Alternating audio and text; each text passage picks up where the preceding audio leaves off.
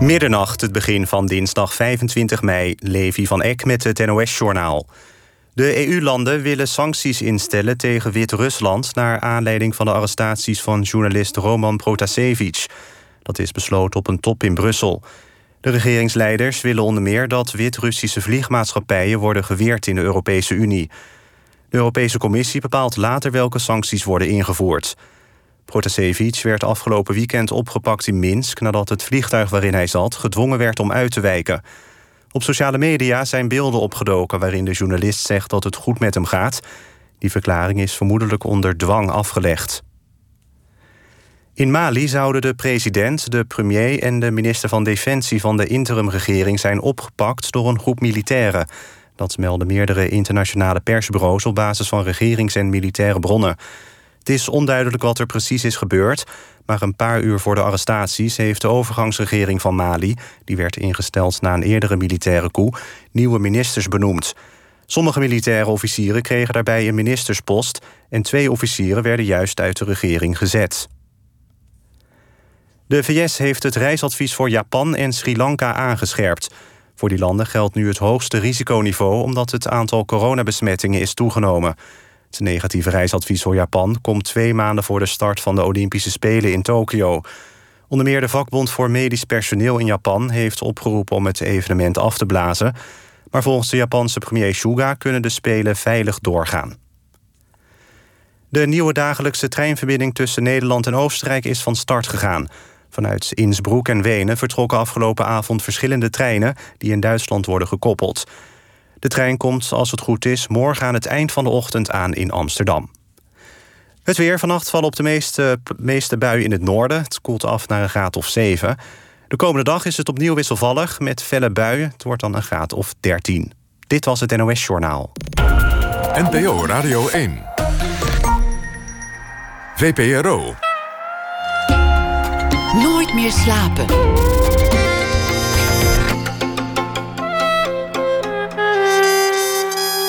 Met Lotje IJzermans. Welkom. We hebben er even op moeten wachten, maar vanaf vrijdag aanstaande is het dan toch eindelijk Boekenweek. En het gratis Boekenweekgeschenk is geschreven door onze gast van vanavond, Hanna Bervoets. Ze ging aan de slag met het thema Tweestrijd in de novelle Wat Wij Zagen. Een superactueel verhaal over de wereld van nu. Daarnaast verscheen een dag of 10 geleden ook een allereerste verhalenbundel van Hanna Bervoets. Een modern verlangen. Over relaties tussen geliefden en vrienden, maar ook tussen mens en dier, ouder en kind, mens en ding. In beide boeken onderzoekt Bervoets de obsessies van deze tijd. Wat zijn de ongeschreven regels die ons contact bepalen? En waar komen die regels eigenlijk vandaan? Welke verhalen vertellen we onszelf om overeind te blijven? De antwoorden zijn in haar boeken nooit eenduidig en daarmee des te interessanter. Hanna Bervoets werd geboren in 1984 in Amsterdam. Ze studeerde media en cultuur en journalistiek en research. In 2009 debuteerde ze met de roman Of, Hoe, Waarom. En daarna volgden in 10 jaar tijd 7 heel uiteenlopende romans, waaronder Efter, Fusie, Ivanov en Welkom in het Rijk der Zieken.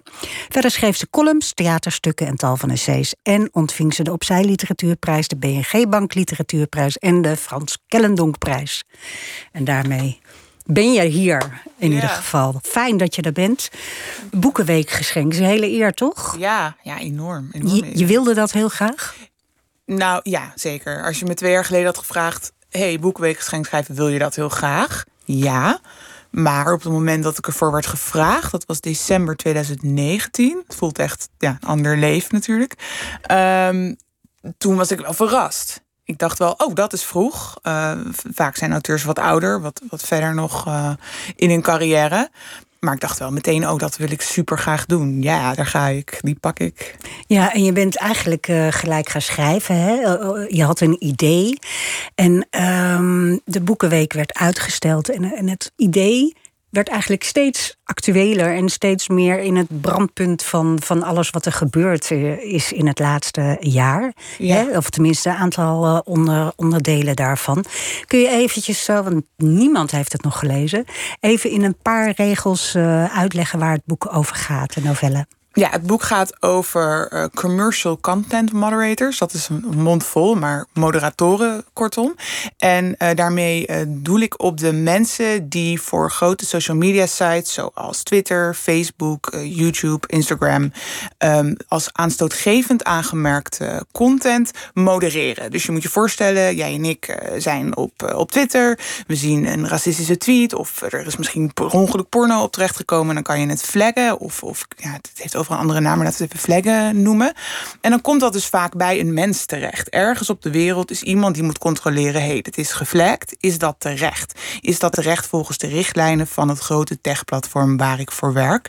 En ik kreeg vandaag de vraag van een lezer die vroeg, bestaan die mensen echt? Dus voor sommige mensen is het helemaal nieuw dat dit gebeurt. Was het voor mij ook een paar jaar geleden? Toen verschenen er op een gegeven moment een reeks artikelen in verschillende kranten, wereldwijd, dat werd het een beetje een onderwerp. En ik was altijd ontzettend gefascineerd door dat idee dat er dus mensen zijn die de hele dag die content modereren, controleren. Soms wel 500 posts, filmpjes, teksten per dag. Dat ligt erg hoog. Dus dat was al een soort aantekening in een aantekeningboekje contentmoderatoren. Hun wereld, hoe ziet die eruit? Ik heb zeg maar een aantekeningboekje voor onderwerpen die ik interessant vond. Dus daar gaat het over, plat gezegd. Maar we volgen een hoofdpersoon, Kay Lee. Ze heeft eerst in een callcenter gewerkt. Dat zie je ook vaak in die wereld, kwam uit mijn research. Komt daarna in deze wereld terecht van de contentmoderatoren en vindt het aanvankelijk eigenlijk best wel fijn. Ze heeft werk, ze maakt vrienden op de werkvloer, ze krijgt een relatie met haar collega en ja, we volgen eigenlijk haar en haar vriendin en die groep nieuwe vrienden. Ja, en zij moeten die content moeten ze beoordelen op onnavolgbare regels. Hè? Ik heb de documentaire gezien, de Cleaners. Ja. Over mensen in Manila, in de Filipijnen, die dan al die narigheid zitten te kijken. Ja. En dat zijn echt de vreselijkste beelden, toch? Ja, heel veel porno. Hoewel er steeds meer, de algoritmes die porno filteren worden steeds beter. Dus gelukkig. Veel zelfmutilatie ook wel. Dierenmishandeling, ja. Ja, alle nare dingen die je kan verzinnen. Maar ook IS-filmpjes en... Ja, terroristische daden die vaak ook moeilijk... Kijk, je noemde het net al even, die regels zijn vrij onafvolgbaar. Als wij op Facebook gaan of op een ander social media platform... dan klikken we ergens aan dat we geen nudity... en nou ja, een lijstje van 10 best simpele dingen. Maar die content moderators werken met andere richtlijnen. Echt content moderating richtlijnen... die om de paar dagen veranderen, bleek uit mijn research. Die zijn gebaseerd op angst van techbedrijven... om aandeelhouders te verliezen, om gebruikers te verliezen. Dus die zijn niet gebaseerd op wat vinden we moreel juist. Die zijn gebaseerd op wat is commercieel interessant. Racisme is dat niet. Dat moet eraf. Maar wat geldt dan als racisme? En dat wordt dan weer steeds aangepast en steeds veranderd. En ja, op basis daarvan moeten die contentmoderatoren werken. En kijk, een van de eerste dingen die ik me afvroeg toen ik me in het onderwerp ging verdiepen, was die vraag van, wat zien ze dan allemaal? Weet je, waar wij het nu ook over hebben. En het boek is daar natuurlijk ook naar vernoemd, die grote vraag. Maar toen ik me meer ging verdiepen, ging ik andere thema's eigenlijk nog interessanter vinden. Die andere vraag die erachter ligt, ja, maar wie bepaalt dan wat juist is? Wie bepaalt wat we mogen zien? Wie bepaalt wat waar is? En doet het ertoe? Het is heel schrijnend wat jij zegt, dat het niet gaat om een moreel kompas, maar dat het gaat om commerciële belangen. Het gaat, misschien heb jij die regels die je gebruikt in je boek... Yeah. Heb je die nog in je hoofd zitten. Ja, maar, ja. Maar ze zijn dus helemaal niet... bedoeld om een zelfmoord te voorkomen... als de groep het nog kan doen. Nou, jij hebt die regels wel. Ja. Ik heb me gebaseerd... op een gegeven moment noemt het hoofdpersoon die regels. Die zijn gebaseerd op de regels van Facebook uit 2017... Dat is toen uitgelekt. Dus The Guardian heeft allemaal slides van eigenlijk het handboek van de contentmoderatoren toen. En ja, daar staan dan dingen in van een pistool mag je wel laten zien, maar je mag het niet te koop aanbieden. En dierenmishandeling mag wel op een foto. Dus je mag wel een foto plaatsen van een kat die uit het raam gooit, maar niet in een video. Dus er zijn allemaal kleine nuances van wanneer is iets oké. En dat maakt dat werk ook zo lastig. Want de moderatoren moeten niet alleen besluiten van moet dit verwijderd worden of moet het blijven staan. Ze moeten ook de categorie aanvinken waarin het een regel overschrijdt. Dus als iemand zich opblaast in een kinderdagverblijf, dan kan je aantikken kindermishandeling. Maar het kan ook terrorisme zijn. En als ze dan daar een fout in maken, worden ze daar ook weer op afgerekend. Dus dat idee van categorieën en ja, hoe arbitrair die kunnen zijn, dat ja, vind ik eigenlijk net zo fascinerend. Dat hele idee van een systeem ontwikkelen met z'n allen in samenspraak, maar volgens welke waardes dan? Dat is denk ik een heel universeel thema. Nou, dat is het mooie. Als je het boek leest, de normen waarop gewaardeerd wordt, van afkeuren of niet afkeuren, die zijn zo arbitrair en zo tegengesteld aan wat je als lezer voelt. Want als een meisje zichzelf iets wil aandoen, dan denk je, nou, daar moet waarschuw de politie of weet ik veel, de kinderbescherming. Maar nee, het is, dan voldoet het aan andere normen wel en dan mag het blijven staan. Ja, als er nog kan in worden gegrepen, dan mag het blijven staan. Als het nieuwswaarde heeft, dan mag het blijven staan. Dus er is ook heel veel post, niet in het boek, maar in het echte leven is er heel veel discussie geweest van Napalm Girl bijvoorbeeld. Die foto van dat meisje. Ja, die prachtige foto van dat meisje. Ja. Prachtig, hartverscheurende foto van dat meisje in Vietnam op een weggetje. Ja, die mocht eerst dus niet op Facebook, want het was child nudity. En toen kwam eigenlijk de regel, oh nee, maar dit heeft nieuwswaarde. En ook terecht, denk ik. Maar goed, zo zie je maar hoe dat dus steeds verandert. Steeds verandert en volkomen arbitrair is en niet gaat over moraal. Dit heeft heel veel effect. Het boek gaat aan de ene kant over het effect wat dat heeft op die moderatoren die de hele dag gruwelijke beelden zien. Wat is het effect? Ja, ik vind het best wel moeilijk om daar een eenduidig antwoord op te geven. Omdat, kijk, ik schrijf over individuen en ik vind het altijd moeilijk om dan antwoord te geven van zeg iets over alle moderatoren.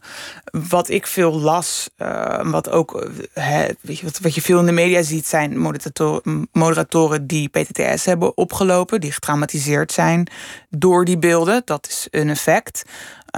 Dit boek gaat niet. Het gaat zijdelings over trauma, maar ik ben zeker geen trauma-expert. En daar was het ook mij ook niet om te doen, dat trauma. Dat trauma is wel het mediaframe wat vaak wordt gekozen wanneer er over deze baan wordt geschreven.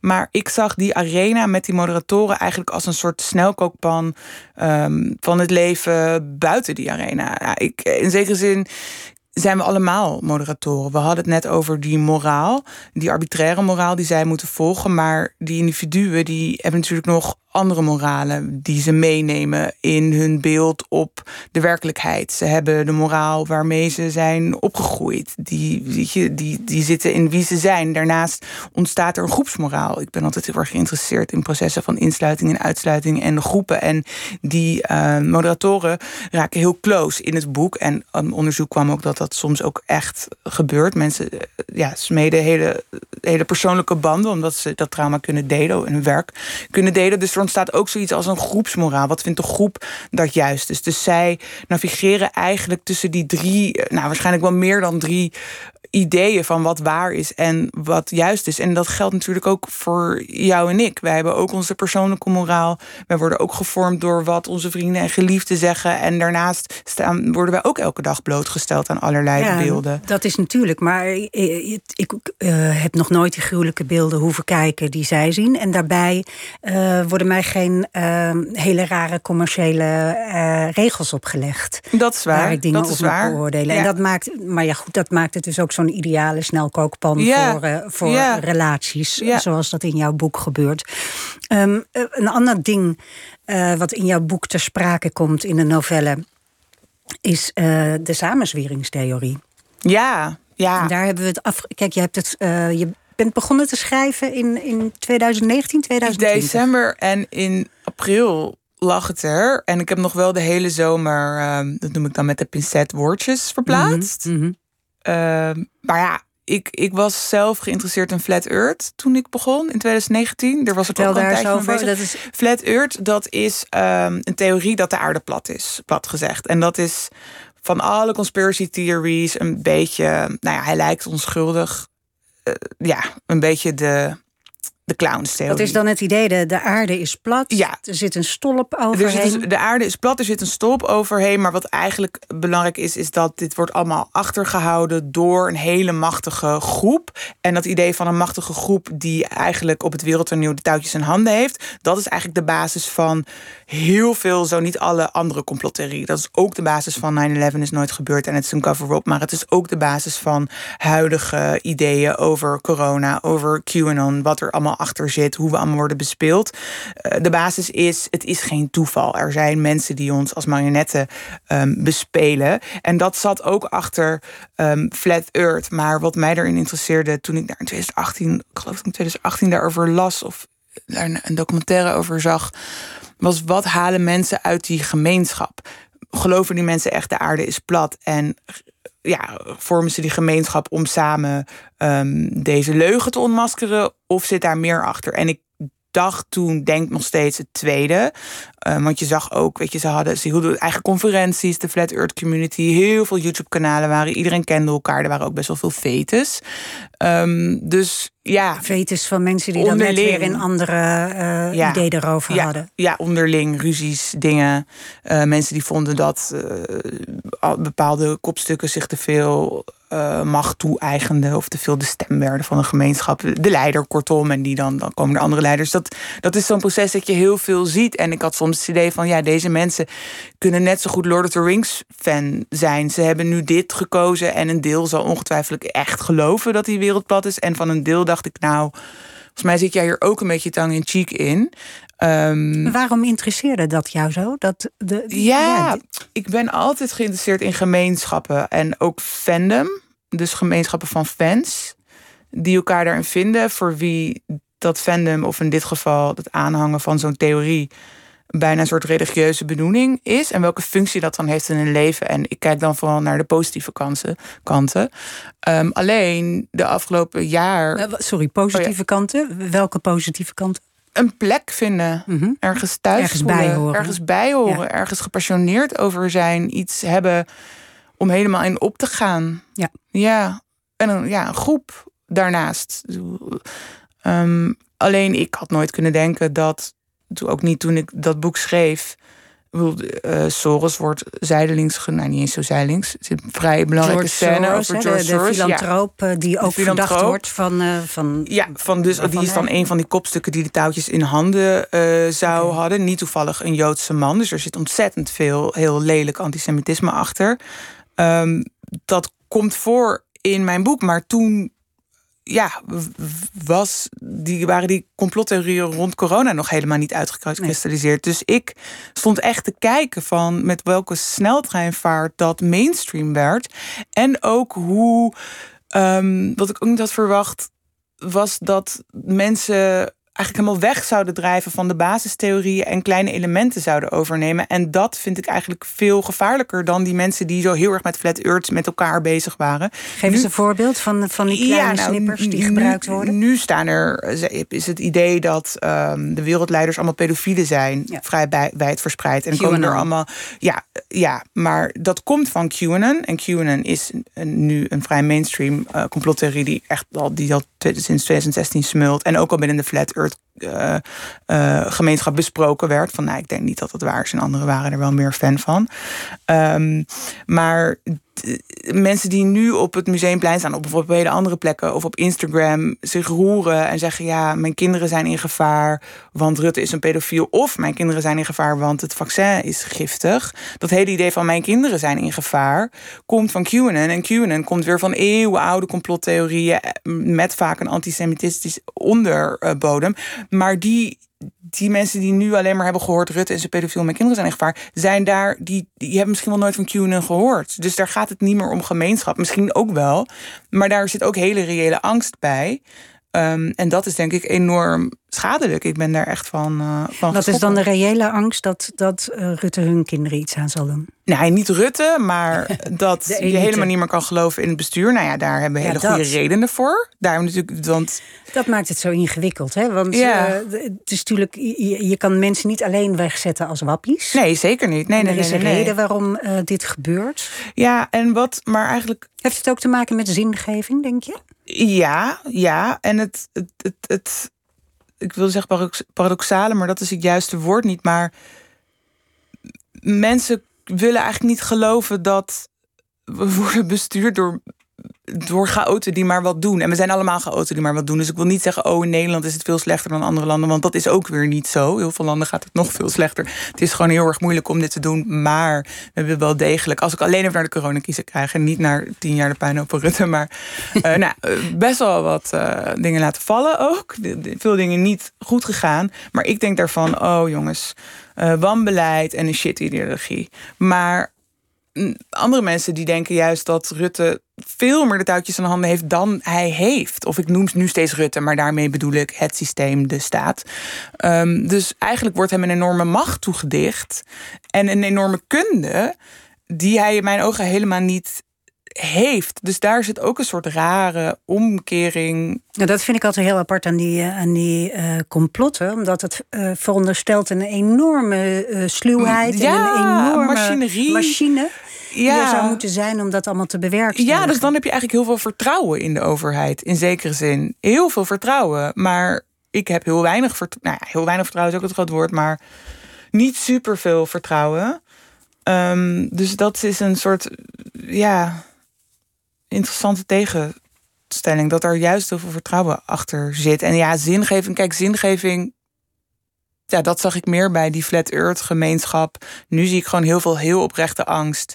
En die heel schadelijk kan zijn. Dan was het alleen omdat we misschien straks de benodigde vaccinatiegraad niet halen om corona eronder te krijgen. Ja, dat is gewoon een heel duidelijk effect van complotten die zich zo uitgekristalliseerd hebben dat mensen aan geloven dat vaccins schadelijk zijn. En dat is dan ook weer heel complex, want ja, die zijn ook net nieuw. En we weten ook niet wat die over 5 jaar doen. Maar het is tof om over na te denken. En me echt overvielen. En het geschenk lag er al. En toen kwam dit allemaal. En toen dacht ik ook, straks ben ik achterhaald eer dat het boek een keer uitkomt. Ja, dat kan ik me voorstellen. Jij dacht dat je iets origineels had bedacht. En opeens was het ons leven. Ja, heel raar.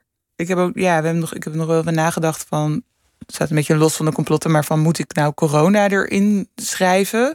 Maar dat was eigenlijk helemaal niet nodig. Eigenlijk, het boek gaat over de voedingsbodem van wat er nu gebeurt. Ja, en het gaat ook over het feit dat de waarheid niet meer... zo die ooit al een vaststaand gegeven was. Hè? Want iedereen heeft zijn eigen waarheid. Maar toch was er een soort algemene waarheid... die bepaald werd door degelijke journalistiek. Ja. Hoor en wederhoor. En door wetenschap. Ja. En die rol van die wetenschap is nu heel erg veranderd. Want als iets een feit is, wordt er gewoon gezegd... ja, maar ik geloof het niet. Ja, klopt. Ja. Hoe kijk jij daarna? Want wetenschap is altijd een ding geweest in jouw werk... wat echt wel een behoorlijke... plek innam. Ja, nou ja, ik ook een beetje... ja, hoe kijk ik ernaar? Ja, verontrustend, maar aan de andere kant... het is moeilijk om er iets over te zeggen... zonder meteen een kamp all voor wetenschap. Laten we dat even eerst zeggen. Maar kijk, wetenschap heeft ook niet alles in pacht. Dus daar ga je weer, net als met zo'n overheid... ja, die hebben ook nogal wat steken laten vallen. Dus niet zo gek dat mensen dan daartegen agiteren. En... bijvoorbeeld met dat mondkapjesverhaal... hebben we dan heel erg de houding aangedaan. Het is niet bewezen, maar sommige dingen kan je niet bewijzen. Dus in die zin wordt wetenschap ook wel eens gebruikt... als een argument wat niet altijd geweldig uitpakt. Want sommige dingen kan je niet bewijzen. Net als met bijvoorbeeld alternatieve therapieën. Stel, je hebt een hele zeldzame vorm van kanker... die maar, x% van de kankerpatiënten heeft...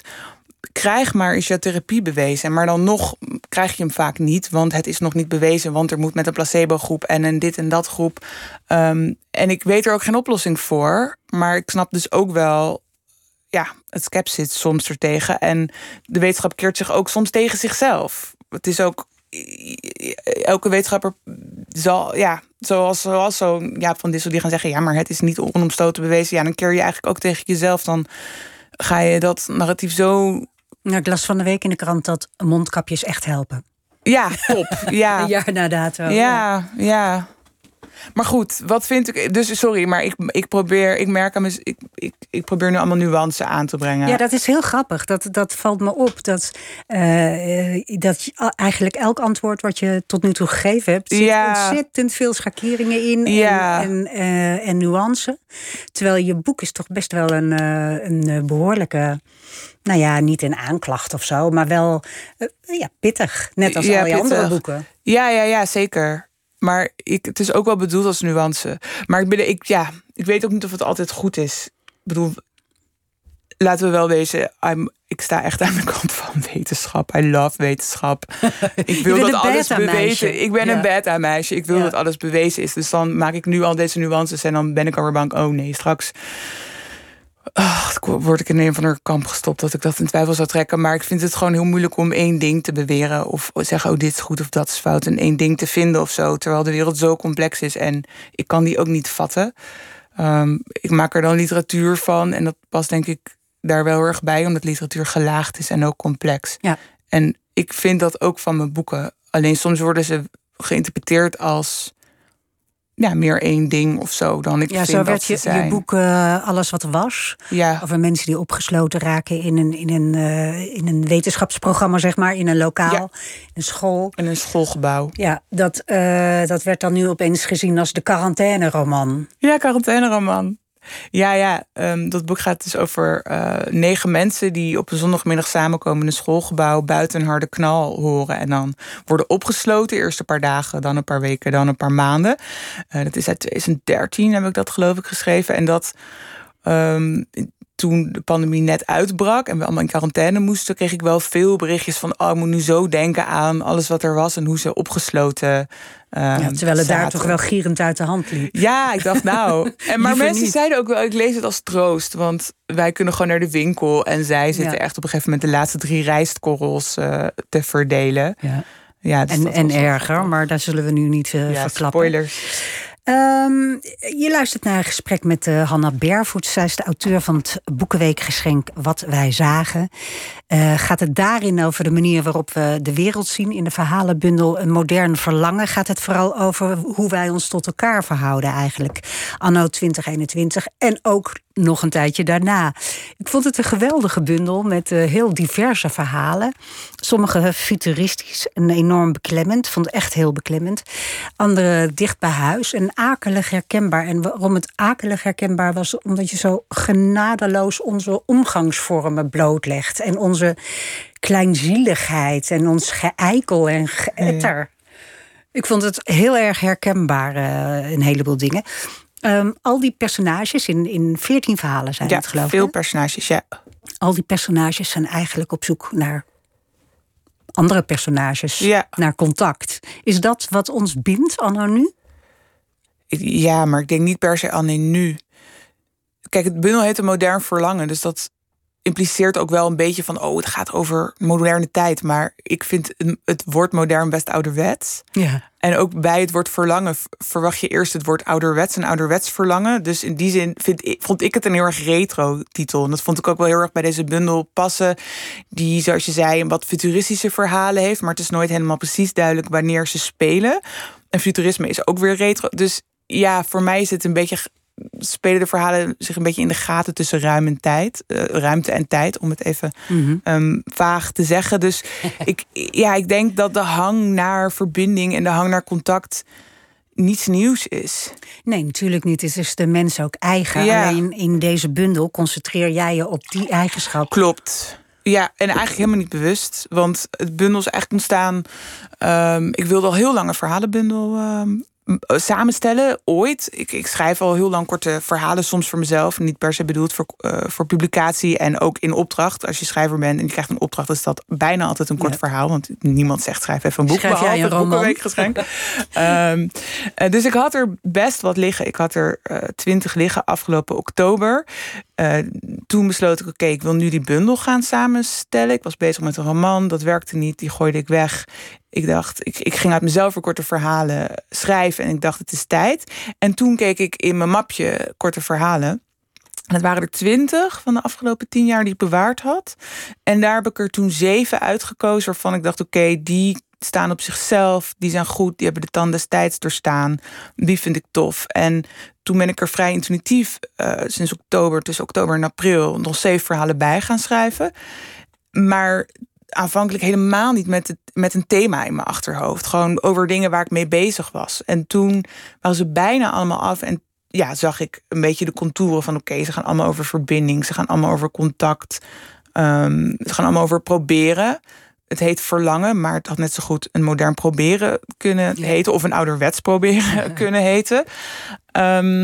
Dus dat is dan helemaal niet iets waar ik bewust naar op zoek ben, maar wat denk ik wel in al mijn werk zit en in de bundel nog iets explicieter, omdat in een kort verhaal kan al wat plot kwijt. Je ziet ook in de verhalen die ik, nou, laten we zeggen 4 jaar heb geschreven, die zijn meer plotterig. Er zit iets meer plot in dan de nieuwe verhalen. Die gaan echt meer toch over persoonlijk personages en hun ontwikkeling.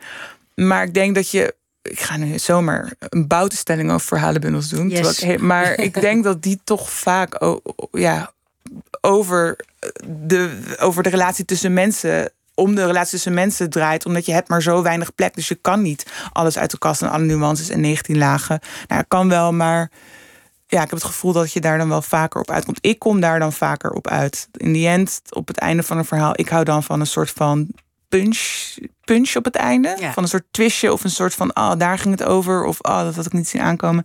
En die gaan dan toch wel vaak over, eigenlijk wilde die persoon...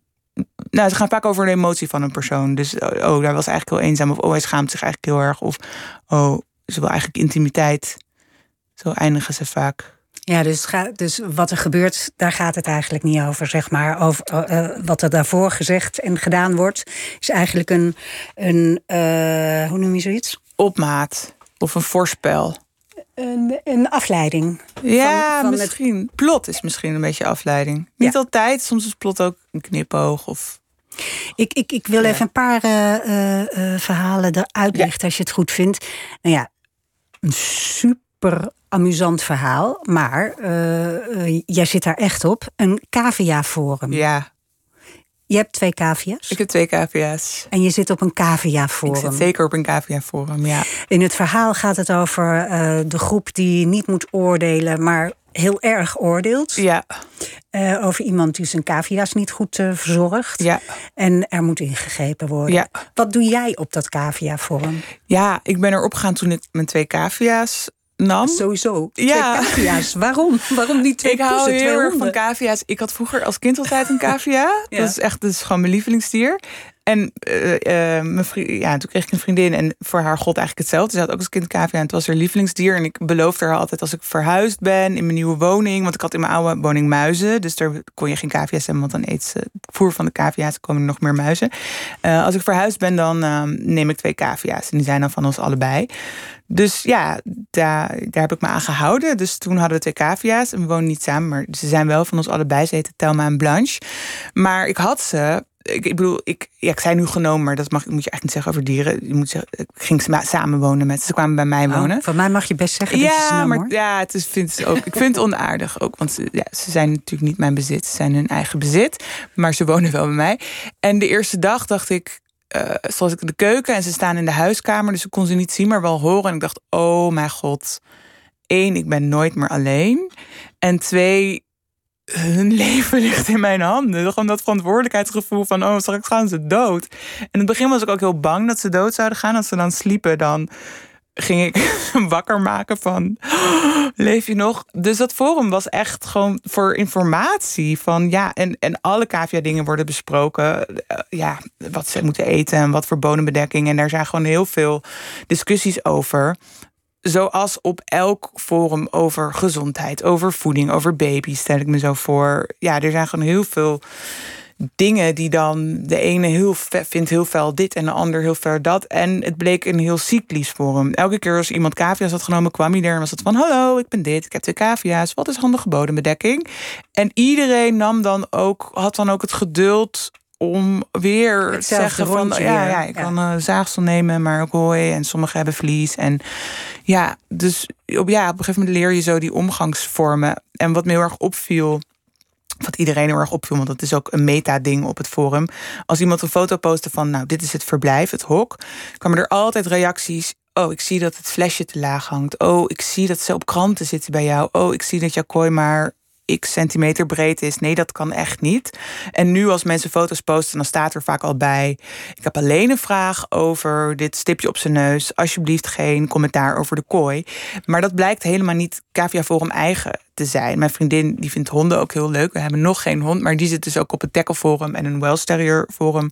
En daar gebeurt eigenlijk hetzelfde. Van AUB, geen commentaar nu op de speeleend, dat hij in zijn keel kan schieten. Ik vraag alleen iets over zijn oortje. En een vriend van mij die zit op het vissenforum. En daar moet je dus de zuurgraad van je aquarium invoeren. Wat je ook vraagt, eerst wil iedereen weten, wat is de zuurgraad? En hij zei, ik durf gewoon niet die zuurgraad in te voeren, want iedereen gaat daar overheen vallen. En natuurlijk is dat overheen vallen, nu ga ik weer nuanceren, dat is ook een ervaring, want mensen willen ook helpen. En mensen zien, oh nee, zuurgraad, nee, die moet echt lager. En als iemand schrijft, die moet lager, en 10 mensen schrijven, die moet lager, uit gewoon misschien wel behulpzaamheid, dan ervaar je dat natuurlijk al snel als, ik word aangevallen door deze meute. Ja. En ik denk dat dat heel typisch is voor online omgang. En misschien ook wel omgang in het algemeen. In mijn verhaal komen er dus 2 groepen. Dus die hebben een beetje andere meningen over hoe de dingen moeten gaan. Ik denk dat je dat ook tegenkomt in een groep activisten of een groep op de kantoor, de brainstorm sessie. Dus het is ook weer universeler dan alleen maar online omgang. Ja, maar het grappige is dat je eerst denkt, dit is ironie, een caviaforum. Maar het is helemaal geen ironie, want jij zit daar. Ik zit daar, maar ik hou ook niet... het is meer... ik hou niet van ironie. Maar ik zie wel dat het grappig is. Dus er zit wel een knipoog in, maar het is altijd een liefdevolle knipoog. En ik vind... Waarschijnlijk bestaat er ook liefdevolle ironie. Er zullen ook mensen zeggen dat ironie altijd liefdevol is. Ik associeer ironie met... afstand en keel en cynisme. Daar associeer ik het mee. En dat, zo zie ik mezelf niet als schrijver, niet als mens. Dus zo zie ik mijn werk helemaal niet. Nee, ik zie ironie ook wel als liefdevolle spot. Ja, nou ja, ik zie... En dat zit wel in dat verhaal, dus dat is ook niet erg. Ja, maar spot vind ik ook weer te zwaar. Want daarmee zeg je, ik spot ermee en ik zet het weg. Maar het is meer, ik zie het, ik doe eraan mee... Ik vind het grappig, maar ik doe het ook. Ja. Dus het is niet... En in ironie zit voor mij die afstand. Maar die afstand, die neem ik ook, want ik schrijf erover en ik observeer het. Maar dit is denk ik wat me dwars zit in alleen maar ironie. Andere mensen op het forum nemen ook die afstand. Andere mensen op het forum zijn net als ik, zeggen ook tegen een partner... Oh god, deze ruzie, oh my god. Dus... Door te zeggen, kijk hier zo ironisch naar. Oh, wat een giller. Doe je alsof al die mensen naïef zijn. Ja, maar iedereen zit van... Oh, jongens. Op een paar misschien na die echt woedend zijn de hele dag. Maar het zijn nou eenmaal de mechanismes die in werking treden... als we online samenkomen. Het is het mechanisme en niet de mensen. Ja, ik denk dat het is. Ja. Een ander verhaal, dat was een van mijn favorieten... gaat over een vrouw die haar liefste vriendin niet kan vergeven... dat toen zij met de hond ging wandelen, de hond overreden werd... achter in het boek staat dat het eigenlijk uit een artikel kwam... wat in het NRC stond over Daphne Schippers... de atlete die dat was overkomen. Ja, maar net iets... Zij had haar hond op die manier verloren... maar niet door een vriendin. Nee. Maar hoe kom jij leest dat en wat gebeurt er dan? Nou, ik wilde... Dit is het een naar nieuwste verhaal. Dus toen wist ik wel, oké, die bundel gaat over menselijke relaties. Maar ik mis vriendschap. Er zit wel veel vriendschap in de bundel... maar niet een verhaal dat echt draait om vriendschap. Terwijl ik dat echt een van de meest waardevolle menselijke relaties vind die er is. Ik wilde een verhaal schrijven over vriendschap... en ik liep met het idee over een vriendschap waarin iets gebeurt... waar je eigenlijk niet overheen komt. Waarmee je eigenlijk niet verder kan. Dus ik zat ook te denken van, wat kan dat zijn? En toen op dat moment, toen ik al dus met dat verhaal in mijn hoofd zat... las ik het verhaal over Daphne Schippers... die haar hond op een hele nare manier verloor. En dat maakte heel veel indruk. Ik ben een dierenliefhebber. Dus ik dacht, oh, wat lijkt me dat erg. En bij haar was het een ongeluk waar ze zelf bij was. Maar wat lijkt me dat erg als iemand anders dat ook nog is min of meer veroorzaakt. Toen kwam dat, was eigenlijk het laatste puzzelstukje dat in dat verhaalidee viel. Oké, het gaat over twee vriendinnen en de ene is door haar enkel gegaan en dan laat de ander die hond uit en dan gebeurt er iets verschrikkelijks met die hond. Hoe kom je daar overheen? En toen ik dat verhaal begon schrijven, wist ik dat eigenlijk nog niet. Dus dat ontstond best organisch. Ik wist wel de opzet. De opzet is de vriendin komt langs en we zien eigenlijk in flashbacks hun vriendschap en ook wat er is gebeurd. En uiteindelijk geeft het ook niet echt antwoord, maar gaat het toch weer meer over wat zij nodig hebben van elkaar of wat die vrouw nodig heeft in haar leven. Ik vond het een prachtig beschreven vriendschap, ook gedurende door de jaren heen. Ja. Zeg maar, heel mooie ontwikkeling en heel herkenbaar. En ik vond het echt heel mooi geschreven. Dus ik vond het een prachtig verhaal. Dankjewel. Waar ik een beetje beklemd van raakte waren de verhalen Kerstmis in de Ruimte. Hè? Dat zijn de laatste drie verhalen. Trilogie. Over een moment in de wereld dat we weg moeten wezen. We moeten allemaal weg in een soort, hoe heet het ook alweer? Pits. Ja. En eigenlijk is de vraag van hoe kom ik aan een pit? Ja. En mensen willen niet met elkaar of juist wel met elkaar. Ja. Of een moeder kan maar een plek krijgen voor twee, terwijl ze twee kinderen heeft en zelf ook wil. Vreselijke dilemma's. Ontzettend beklemmend gegeven. Hoe is dat tot stand gekomen? Ja, corona. Echt? Maar het gekke was toen corona uitbrak, of toen we net 2 maanden in de pandemie zaten, en toen ik ook zo was, dan denk ik van shit, moet ik mijn geschenk nou aanpassen? Toen dacht ik, speculatieve fictie, zo noem ik zelf die meer futuristische verhalen, speculatieve fictie, is dood. Ik dacht, dat genre is gewoon dood. Ik bedoel, als ik nu alles wat er was zou schrijven, leek het een of ander super banale metafoor voor quarantaine inderdaad. Elke apocalypsroman lijkt een soort verwijzing naar de pandemie. Achteraf gezien bleek die dus, goed, afkloppen. Maar het is niet zo gelopen als alles wat er was. Laten we het zo stellen. Dus ik dacht, ik ga nooit meer zoiets schrijven. Alleen toen in december, toen begon deze trilogie. Toen stond ze eigenlijk het idee voor het eerste verhaal, Betty. Omdat in België moesten mensen een kerstbubbel kiezen. In België was de regel, ik weet niet eens meer wat het bij ons was, maar je mag, ik weet ook niet meer, laten we zeggen 4, in het verhaal zit 4. Je mag 4 mensen kiezen waar je kerst mee mag vieren of langer mee mag zijn. En toen dacht ik natuurlijk meteen, oh god, straks kies ik jou, maar heb jij al 3 mensen gekozen? Ongemakkelijk. En toen ontstond dat idee van we moeten de aarde verlaten en iedereen mag 3 mensen in zijn pit. Maar dat verhaal is heel komisch en heel banaal. Die mensen hebben dus het voorrecht dat zij in een land wonen waar iedereen in een pit mag. Iedereen mag in zo'n ding de ruimte in. Dus waar gaan zij op focussen? Dat sociale ongemak.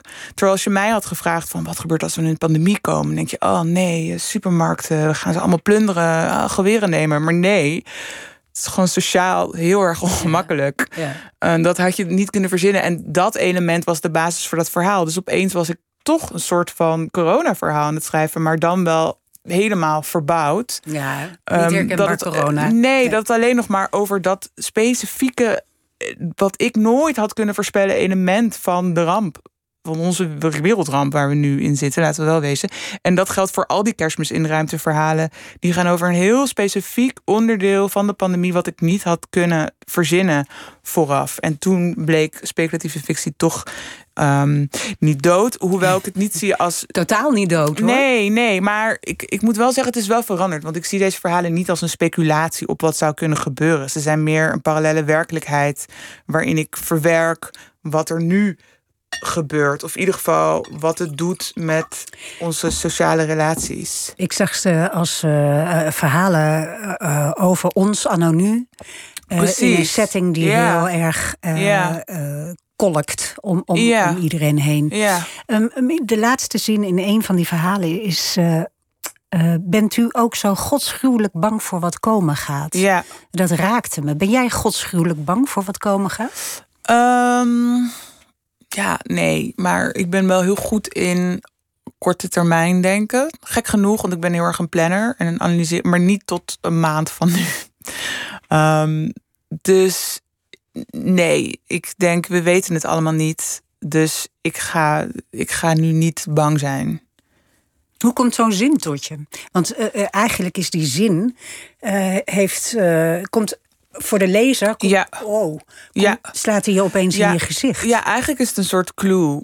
Dat had mijn redacteur niet meteen gezien. Dus maar ik heb toen wel een beetje aangepast. Omdat dat hele verhaal... Dit gaat over dat eerste verhaal, Betty... waarin dus dat hele verhaal draait om... en dan ook nog eens binnen een lesbische scene... wie mag er met wie... En dan, het zijn, in de pit, hè? Wie mag er met wie in de pit? En het zijn allemaal excuusbrieven aan haar ex die ze niet heeft gekozen... en die schijnt beledigd te zijn. Dus we zijn allemaal aan het nitpitten op dat kleine sociale dingetje. Maar what the fuck, er is iets heel ergs gebeurd... en waar we eigenlijk ook heel bang voor zijn. Maar daar staan we eigenlijk nooit bij stil. En eigenlijk...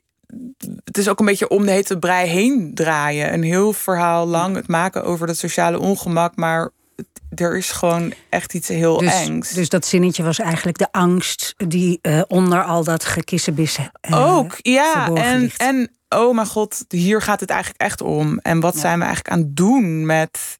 Ja. Sorry dat je niet in mijn pit... en ja, misschien zie ik je daar nog. Maar het is ook, ze gaan dus de ruimte in... en ze weten ook dat er een paar gaan neerstorten... en dat niet iedereen het haalt. En dat er misschien wel helemaal geen nieuwe wereld is... Nee, geen idee. Ja, dus dat zit daar inderdaad ook onder. Hoewel dan die sociaal... Dat is wel oprecht, die zorg van... oh, mijn ex is boos. Maar het is ook, denk ik, een copingmechanisme... om ermee om te gaan dat er zoiets groots en onzekers aankomt... dan maar focussen op, oh god, mijn ex is boos. Ik had het boek gelezen, de 14 verhalen... en ik dacht echt van... mijn god, wat een mensbeeld heeft Hanna... En toen las ik een interview en daar stond... Nou, iedereen denkt altijd dat ik een zwart mens ben, maar ik ben heel positief. I love mensen. Ja, I love mensen toe, maar het gaat over de mensheid. Over waar we ons bevinden op dit moment. Ja. En ik vond het echt zo zwartgallig overkomen. Ja. Dat mensen kleinzielig zijn en onvermogend en al die dingen. Ja, maar dat zijn we ook. En toch... hou je van de mensen om je heen. Die zijn allemaal kleinzielig en onkundig. Ik ook. Dus voor mij is dat dan niet... oh, mensen, jongens, wat doen we allemaal? Ik ben gewoon lekker aan het schrijven. En ik denk dan... ja, dit is realistisch. Of ik ben gewoon een heel slecht mens. Maar ik denk, ja, ik geef ze... Ik vind zelf altijd personages die realistische trekken hebben... en waar ik me dan ook in herken of waar ik anderen in herken. Of dat ik denk, ja, dat klopt. Of dat is een gevoel dat ik zelf vaak heb... of waar ik over hoor, maar wat ik dan nooit ben tegengekomen in fictie. En als ik het dan opeens tegenkom, dan denk ik... oh, ja. En dan vind ik een personage ook sympathieker... Dus in mijn beleving... Met die onvolkomenheden. Ja. Dus...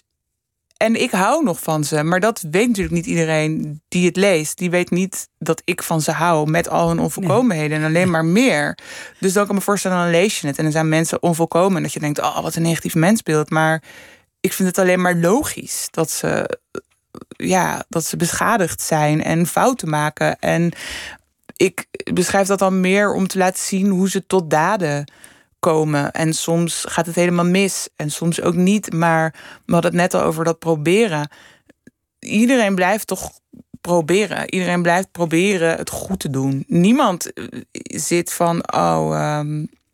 niemand is slecht of zo. Niemand heeft kwade intenties, laat ik het zo zeggen. Niemand... Nou, ik ken wel wat mensen met... Nou ja, ik ken nee, maar ik bedoel niet, maar... in mijn werk. Ja. Ik bedoel, als je het over mensbeeld hebt. Bij negatief mensbeeld zie ik werkvormen dat zegt van... ze doen zich voor, super aardig. Maar eigenlijk willen ze alleen maar... Ja, wanneer ben je nou slecht? Ik ben een beetje mild, geloof ik, over de mensheid. Maar daar ga je al. Dus ik zie dat zelf heel anders. Maar ja, ik snap hoe dat zo kan lijken. Nee, maar het is leuk dat jij het anders ziet. En dat jij een andere norm hebt. Namelijk, jouw norm is blijkbaar... de poging is heel veel waard. En we modderen allemaal. Ja. Ik heb toch blijkbaar in mijn hoofd een norm van... het moet wel lukken. Ja, het moet wel lukken, maar het lukt ook soms wel. Maar als het mislukt, er mislukt toch ook gewoon altijd heel veel of zo. En het is ook, voor mij gaat het ook, als ik schrijf, gaat het ook altijd over individuen. En dan, de context is dan wel hedendaags of herkenbaar of futuristisch. Maar het individu zie ik nooit als metafoor voor de vrouw of de mens of de dit of de dat. Ja. Dus dan denk ik ook van ja, maar dat zijn deze mensen die ik nu eenmaal beschrijf. En dan snap ik wel als ze keer op keer egoïstische keuzes maken, dat je dan als lezer kan denken, nou, die heeft een negatief mensbeeld, maar ja, dat was niet de bedoeling. Ik vind het soms ook jammer, want dan denk ik, oh nee, ik ben zo niet cynisch en ik ben zo niet ironisch. En nu denken mensen, ja, ik ben wel donker maar, misschien, maar ja. Ja, ik weet, ja, maar ik, ja, slecht, nou, ja. Kijk, jij hebt het over al die individuen. Ja. En die beschrijf jij liefdevol. Maar ik heb het over de hele groep. Ja. En dan zie je heel veel tekortkomingen. Ja, en dat zou misverstanden ook kunnen zeggen over de staat waarin de mens zich bevindt. Ja, maar misschien vind ik dat dan vanzelfsprekend. Ja, ik bedoel, net hadden we het ook over de overheid en de wetenschap. Dan denk ik, oh, er gaat zoveel mis. Maar ik denk dan, ja, we doen het beste wat we kunnen, maar het kan niet. Sommige dingen kunnen niet. Nee, ik denk dat het verschil is tussen jou en mij, dat jij dat al hebt ingecalculeerd. Ja, dat ik denk, ja, dat ja, grappig. Het boek wat je voor deze twee publiceerde was Welkom in het Rijk der Zieken. Ja. Daar gaat het over een lichaam wat eigenlijk niet aan de norm voldoet. En daarin gebruik je Susan Sontag, de schrijfster, die een boek heeft geschreven waarin ze zegt, je zou over ziekte niet moeten praten in metaforen, want het is gewoon een ziekte, dat is wat het is. Maar zelf wel zegt, er zijn twee rijken en je hebt van allebei een paspoort nodig. Een hele werkje onderuit geschoffeld, Susan. Ja. En daar maak jij behoorlijk gebruik van in dat boek. De hoofdpersoon heeft een vermoeidheidssyndroom naar aanleiding van Q-koorts, wat hij gehad heeft. En eigenlijk zie je dat nu ook weer terug met de pandemie, met long-COVID. Ja, ja. Is dat ook een parallel die jij al trekt? Mijn god, ja. Ik zat in maand 2 als een soort Cassandra. Oh jongens, pas op, we gaan een chronische variant krijgen. Want, nou, voor de context, 15 jaar geleden hadden we een hele grote Q-koorts-epidemie in Nederland. Het heeft eigenlijk een paar jaar geduurd. Was de wereldwijd de grootste Q-koorts-epidemie in één land. Dat weten veel mensen niet. Er zijn veel mensen overleden. En een deel van die patiënten die toen Q-koorts heeft gehad, heeft nu nog steeds chronische vermoeidheidsklachten en chronische pijnklachten. 20% of zo. Hè? Ja, best hoog. Ja. Dus je vraagt je, ja, het is hoog. En dat is gewoon enorm, voor een deel daarvan weer enorm ingrijpend. Een deel werkt niet meer. Veel relaties gaan er ook aan kapot. Het is echt heel erg zwaar. En die vermoeidheidssyndromen, die zag je ook na MERS en SARS. Dus dat zijn ook andere coronavirussen. Ze lijken ook weer op ziekte van Lyme. Is een heel andere aandoening, maar wel een zoonose. Maar goed, daar gaat het niet per se om. Maar er zijn ook nog mensen die zijn ziek op die manier van de Mexicaanse griep. Dus er is een mechanisme in het lichaam dat wordt getriggerd door virussen. Virussen, maar ook dus bacteriën. Want Q-koorts is een bacterie. Oh ja. Dus en dat mechanisme wordt niet begrepen. En het mechanisme zou ook wel eens de grondslag kunnen liggen aan heel veel mensen die alleen maar, dat heet dan CVS, dus chronische vermoeidheid hebben, die dan helemaal niet begrepen is. Dus dat waren altijd al honderdduizenden mensen, in Nederland alleen al. En nu krijg je die hele grote groep van mensen die maar niet opknappen naar COVID. Dat heet dan nu long-COVID gaan heten. Long van lang en niet van de longen. En ik voorzag dat eigenlijk al toen er geluiden waren van mensen die 6 weken ziek waren. Dacht ik, waarom zou het nu anders gaan? Eigenlijk naar elke andere uitbraak blijft er zo'n groep die dat rare, mysterieuze mechanisme, dat lichaam gaat daarmee aan de haal. En iedereen zit in zijn eigen betekenistunnel, deze pandemie, waar je naar kijkt. Dus als je een horecabedrijf hebt, dan ben je uiteraard daarmee bezig en vraag je af, zijn deze maatregelen nodig en leeft het op? Dat begrijp ik helemaal. Alleen ik had net het boek over Q-koorts vermoeidheidssyndroom geschreven. Dus ik was daarmee bezig en ook wel tot vermoeiens toe, dat ook mijn vrienden zeiden, ja, maar pas nou op. Ze zeggen, jonge mensen, kwetst het niet, maar pas nou op. En ik schrok ook wel toen er ook echt zoiets bleek te bestaan. Ik had ook vaak met mijn huisarts daarover, als ik daar was, van hoe gaat het nu met die mensen? Dus ja, ik was daar wel mee bezig. En nu heb je dus die groep. En het enige, mocht er nog iets goeds komen uit deze pandemie, is dat onderzoek naar dat mechanisme is in stroomversnelling gekomen. Er zijn ook veel artsen die nu die chronische vermoeidheidsvariant hebben. Er is veel onderzoek naar. Er zijn eerste onderzoeken dat de vaccinatie helpt. Dat er mensen zijn die opknappen van het vaccin. Dus dat kan ook die andere honderdduizenden mensen helpen die al jaren ziek zijn en niet gehoord worden ook. Dus dat is een positief ding. En aan de andere kant zag ik ook, laatst keek ik een filmpje over 2 mensen met long-COVID op YouTube. En er staat daar toch nog onder van aanstellerij en allemaal tussen de oren. In die zin is er ook weer heel weinig veranderd. En ja, alle mensen die de regels... Nou, je mag de regels negeren. We hebben allemaal de regels natuurlijk al een keer genegeerd. Maar alle mensen die echt aan hun laars lappen... dan vind ik het in mijn tunneltje... dan niet te begrijpen van... je loopt gewoon het risico op long-covid. Dus ik zit in die tunnel van... waarom neem je zo'n groot risico? Want je leven stort gewoon in. En misschien een jaar, misschien 2 jaar, misschien voor altijd. En ben jij daar zo op gefocust... omdat je zelf ook een chronische ziekte hebt? Ja, dat denk ik wel. Dat was ook de aanleiding om... HMS, hè? Ja. Hypermobiliteitssyndroom. Ja, EDSH. Ja, de naam is in 2017 weer veranderd. Oh, okay. Maar het komt neer op een bindweefselaandoening. Dus ik ben geboren met een gendefect... waardoor al het bindweefsel in mijn lijf... de verkeerde structuur heeft. En nou ja, ik wist dit ook niet voor mijn diagnose, maar bindweefsel is best cruciaal. Dus dat zit om je gewrichten, maar je darm is er ook van gemaakt. Dus ik heb best wel wat blessures vaak. Gelukkig ben ik niet chronisch vermoeid. Andere patiënten weer wel in mijn categorie, zeg maar ik dan weer niet. Maar daardoor greep dat verhaal van die Q-koorts patiënten mij ook. Omdat, ja, er is natuurlijk overlap. Ja. Dus dat is ook wat mijn interesse in dat onderwerp wekte. En hoe dat boek tot stand is gekomen. En ik weet hoe het is om beperkt te zijn. Dus dan is het voor mij moeilijk voor te stellen...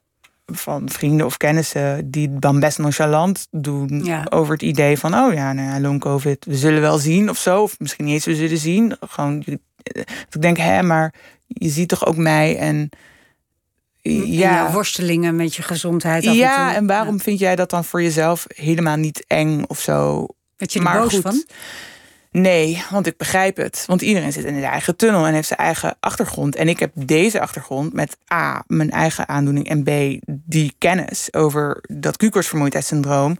Dat is mijn tunnel. En anderen zitten in andere tunnels. En dat zijn ook niet de verkeerde tunnels. Want je hebt ook iets anders om je zorgen over te maken... als je je bedrijf, je levenswerk over de kop ziet gaat. Ja, dan heb jij ook andere prioriteiten. Dus ik word daar niet... boos van, maar soms... Ik moet oppassen dat ik het niet persoonlijk neem. Ik moet oppassen dat ik niet als een vriend...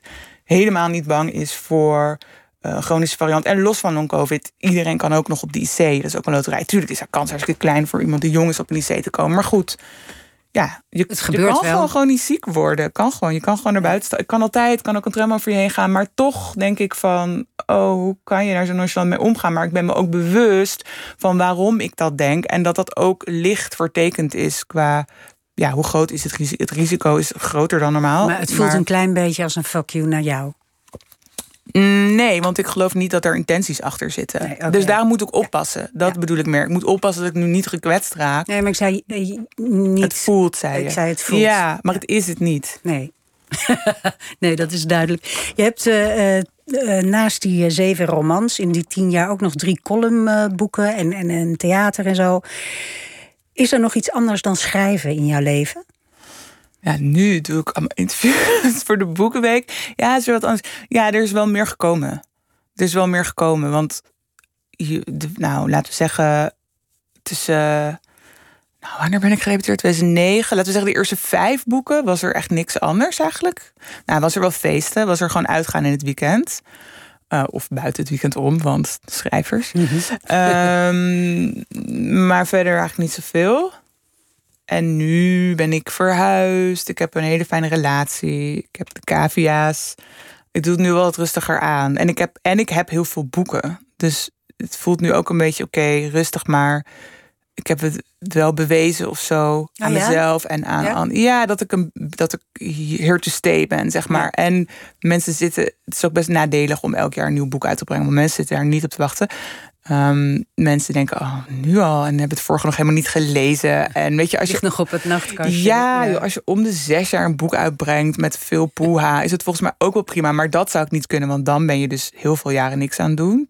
Tenminste, ik schrijf best snel. Dus. Is jouw identiteit totaal verweven met je schrijverschap? Ja, maar het is ook... Mijn schrijverschap komt ook weer voort uit mijn karakter. Ik heb best wel karaktertrekken die ik ook als tiener en kind al had. Die heel voordelig zijn bij het beroep van schrijver. Dus dat je het lekker vindt om alleen te zijn? Ik vind het lekker om alleen te zijn. Ik hou heel erg van routine. Natuurlijk ben ik ook creatief. En ik verlies mezelf in verhalen en hersenspinsels. Maar weet je kan ook heel veel talent hebben, maar... heel veel prikkels nodig hebben en niet alleen willen zijn en niet van routine houden. Nou ja, dan kan je alsnog een geweldige schrijver zijn, maar dan zit je dus niet met elk jaar een boek, denk ik. Maar nee. Ja. Nou, blijf schrijven. Ga ontzettend genieten van deze Boekenweek. Ja. Je hebt het verdiend. Nou. De bundel Een Modern Verlangen is verkrijgbaar bij de boekhandel. En als je daar vanaf aanstaande vrijdag een boek koopt, dan krijg je Hanna's novelle Wat Wij Zagen er gratis bij. Morgen theaterregisseur en directeur van het ITA, Ivo van Hoven, te gast hier. Zo direct op deze zender Milou Brandt met Miss Podcast. Op Radio 1, het nieuws van alle kanten.